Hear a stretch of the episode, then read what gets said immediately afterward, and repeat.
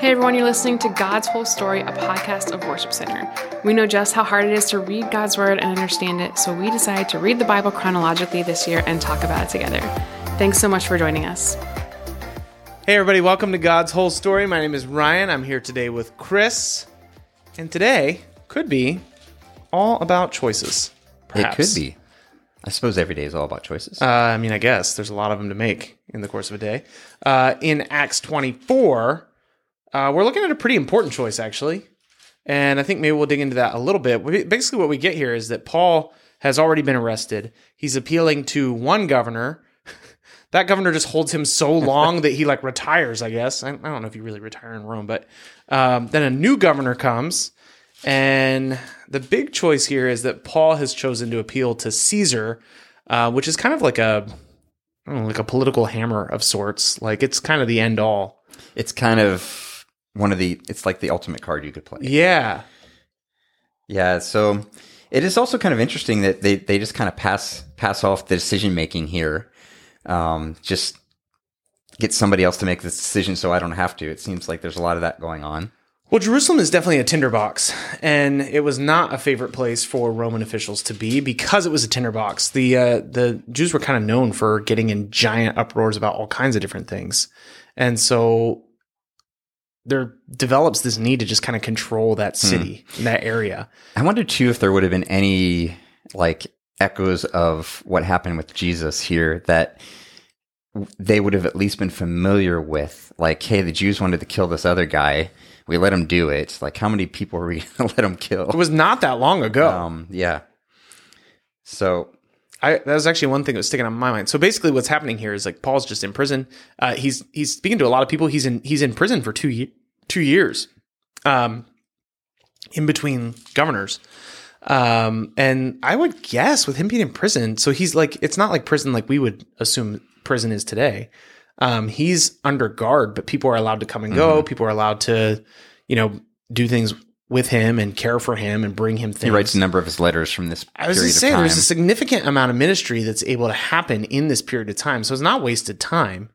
Um, yeah. So the, the the question is when when Paul appeals to Caesar and basically sets his face to Rome, did he make the wrong call, or is this what Paul was always Yeah. meant to do? Yeah, I was reflecting that I remember uh, back in my eighth grade Bible class, our Bible teacher said that this was a mistake, uh, that Paul should not have done this. This uh, impacted his ministry, but by kind of playing his citizenship card, he actually made a mistake here. At the same time, we've also like seen that Paul kind of had his eyes towards Rome and wanted to go there. And so, was this a bad choice, or was it actually Paul trying to force their hand so that he could, not freely being able to travel to Rome at this point, that he could find a way to get to Rome? Uh, I'd probably lean towards that one a bit more because his ultimate goal was to preach to as many people as possible. And uh, I think being able to preach in Rome was something that he desired to do. Rome would have been the the center of everything at that point. So you you have kind of the religious Jewish center here in Jerusalem. Paul's kind of been there, done that. Um, it it does to me. It lines up with his heart for the Gentiles. There's there's no more center of Gentile life than Rome at this point, and so he he's going to get sent there on Rome's dime. Uh, that's not a bad not a bad way to go. Probably less shipwrecks, less stonings. it's a safer way to go. It's always a, it's always a good thing when you can get a few less of those. so, and this the reading today actually leaves off with like, well, we could have released him, but he appealed to yeah. Caesar, and I think that's probably where that view that you know maybe he made a mistake is it it can kind of sound like, well, he could have been free, uh, but maybe his goal wasn't to be free. Uh, I just have a hard time believing that a guy that God sought out on some weird road in Damascus is actually allowed to just screw up his ministry. It is one of those. I mean, it's one of the tensions we deal with. We Yes, talked it about it is. before on this podcast that you know people have choices and choices have consequences, and they're important. But God's also all powerful and in Mm-hmm. control, and somehow that all works together. And God's not up there surprised, um, and we're not robots like all the extreme statements. Somehow those things work together. But I would probably lean towards. I think Paul actually wanted to go to Rome on this one. What do you think? Uh, yeah, I think there. I just, I just think there's no other way this story plays out. I think that this is, I think this has been set forth before the foundation of time. Well, and I guess that means you know if if that's the case, well, we just have to tune in tomorrow and see what happens when he gets there. Uh, yeah, there's there's a lot coming. So, uh, you know, one of the things that I'm encouraged by in this is actually just Paul's. Well, not all Paul, but Paul's like crystal clear resolve to represent the gospel, um, unashamed. In the face of false accusations, Just he's gonna he's gonna take whatever beatings are coming at him. He's gonna be accused of whatever he's gonna be accused of. He's very confident in the hope that he has in Christ, um, and it it it just reminds me of how bright the gospel is and how worthy it is to serve the mm. gospel with our lives. I recently heard a pretty compelling speaker talk about how the darkness never overcomes the light, no matter how dark it is. Amen. So, yeah, we'll be back tomorrow. We'll keep playing the story out. We'll see you then. Bye. Acts 24, starting in verse 1. Five days later, Ananias, the high priest, arrived with some of the Jewish elders and the lawyer Tertullus to present their case against Paul to the governor. When Paul was called in, Tertullus presented the charges against Paul in the following address to the governor. You have provided a long period of peace for us Jews, and with foresight have enacted reforms for us. For all of this, Your Excellency, we are very grateful to you. But I don't want to bore you, so please give me your attention for only a moment. We have found this man to be a troublemaker who is constantly stirring up riots among the Jews all over the world. He is a ringleader of the cult known as, the Nazarenes. Furthermore, he was trying to desecrate the temple when we arrested him. You can find out the truth of our accusations by examining him yourself. Then the other Jews chimed in, declaring that everything Tertullus had said was true. The governor then motioned for Paul to speak. Paul said, I know, sir, that you have been a judge of Jewish affairs for many years, so I gladly present my defense before you. You can quickly discover that I arrived in Jerusalem no more than twelve days ago to worship at the temple. My accusers never found me arguing with anyone in the temple, nor stirring up a riot in any synagogue or on the streets of the city. These men cannot prove the things they accuse me of doing. But I admit that I follow the way, which they call a cult. I worship the God of our ancestors, and I firmly believe the Jewish law and everything written in the prophets. I have the same hope in God that these men have, that he will raise both the righteous and the unrighteous. Because of this, I always try to maintain a clear conscience before God and all people. After several years away, I returned to Jerusalem with money to aid my people and to offer sacrifices to God. My accusers saw me in the temple as I was completing a purification ceremony. There was no crowd around me and no rioting. But some Jews from the province of Asia were there, and they ought to be here to bring charges if they have anything against me. Ask these men here what crime the Jewish High Council found me guilty of. Except for the one time I shouted out, I am on trial before you today because I believe in the resurrection of the dead. At that point, Felix, who was quite familiar with the way, adjourned the hearing and said, Wait until Lysias, the garrison commander, arrives. Then I will decide the case. He ordered an officer to keep Paul in custody, but to give him some freedom and allow his friends to visit him and take care of his needs. A few days later, Felix came back with his wife, Drusilla, who was Jewish. Sending for Paul, they listened as he told them about faith in Christ Jesus. As he reasoned with them about righteousness and self control and the coming day of judgment, Felix became frightened.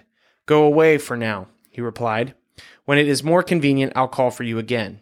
He also hoped that Paul would bribe him, so he sent for him quite often and talked with him.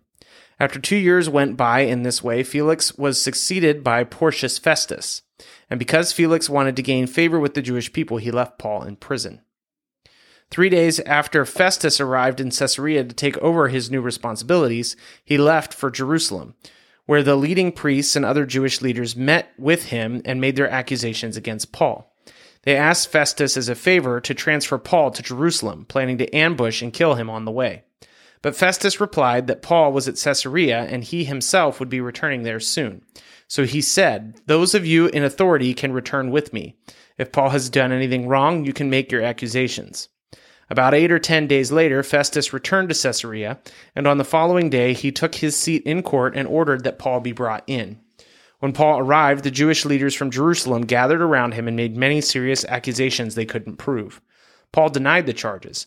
I'm not guilty of any crime against the Jewish laws of the temple or the Roman government, he said. Then Festus, wanting to please the Jews, asked him, Are you willing to go to Jerusalem and stand trial before me there? But Paul replied, No. This is the official Roman court, so I ought to be tried right here. You know very well I am not guilty of harming the Jews. If I have done something worthy of death, I don't refuse to die.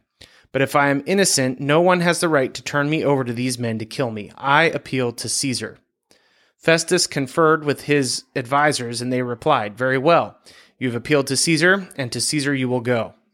A few days later, King Agrippa arrived with his sister Bernice to pay their respects to Festus. During their stay of several days, Festus discussed Paul's case with the king. There is a prisoner here, he told him, whose case was left for me by Felix. When I was in Jerusalem, the leading priests and Jewish elders pressed charges against him and asked me to condemn him. I pointed out to them that Roman law does not convict people without a trial. They must be given an opportunity to confront their accusers and defend themselves. When his, when his accusers came here for the trial, I didn't delay. I called the case the very next day and ordered Paul brought in. But the accusations made against him weren't any of the crimes I expected. Instead, it was something about their religion and a dead man named Jesus, who Paul insists is alive. I was at a loss to know how to investigate these things, so I asked him whether he would be willing to stand trial on these charges in Jerusalem. But Paul appealed to have his case decided by the emperor, so I ordered that he be held in custody until I could arrange to send him to Caesar. I'd like to hear the man myself, Agrippa said. And Festus replied, You will tomorrow. So the next day, Agrippa and Bernice arrived at the auditorium with great pomp, accompanied by military officers and prominent men of the city. Festus ordered that Paul be brought in. Then Festus said, King Agrippa, and all who are here, this is the man whose death is demanded by all the Jews, both here and in Jerusalem. But in my opinion, he has done nothing deserving death. However, since he appealed his case to the emperor, I have decided to send him to Rome. But what shall I write the emperor? For there is no clear charge against him. And so I have brought him before all of you, and especially you, King Agrippa, that after we examine him, I might have something to write. For it makes no sense to send a prisoner to the emperor without specifically specifying the charges against him. Then Agrippa said to Paul, You may speak in your defense. So Paul, gesturing with his hand, started his defense. I am fortunate, King Agrippa, that you are the one hearing my defense today against all these accusations made by the Jewish leaders. For I know that you are an expert in all the Jewish customs and controversies. Now please listen to me patiently. As the Jewish leaders are well aware, I was given a thorough Jewish training from my earliest childhood among my own people and in Jerusalem. If they would admit it, they know that I have been a member of the Pharisees, the strictest sect of our religion. Now I am on trial because of my hope in the fulfillment of God's promise made to our ancestors. In fact, that is why the 12 tribes of Israel zealously worship God day and night, and they share the same hope I have. Yet, your majesty, they accuse me uh, for having this hope. Why does it seem incredible to any of you that God can raise the dead? I used to believe that I ought to do everything I could to oppose the very name of Jesus the Nazarene. Indeed, I did just that in Jerusalem. Authorized by the leading priest, I caused many believers there to be sent to prison, and I cast my vote against them when they were condemned to death. Many times I had them punished in the synagogues to get them to curse Jesus. I was so violently opposed to them that even I chased them down in foreign cities.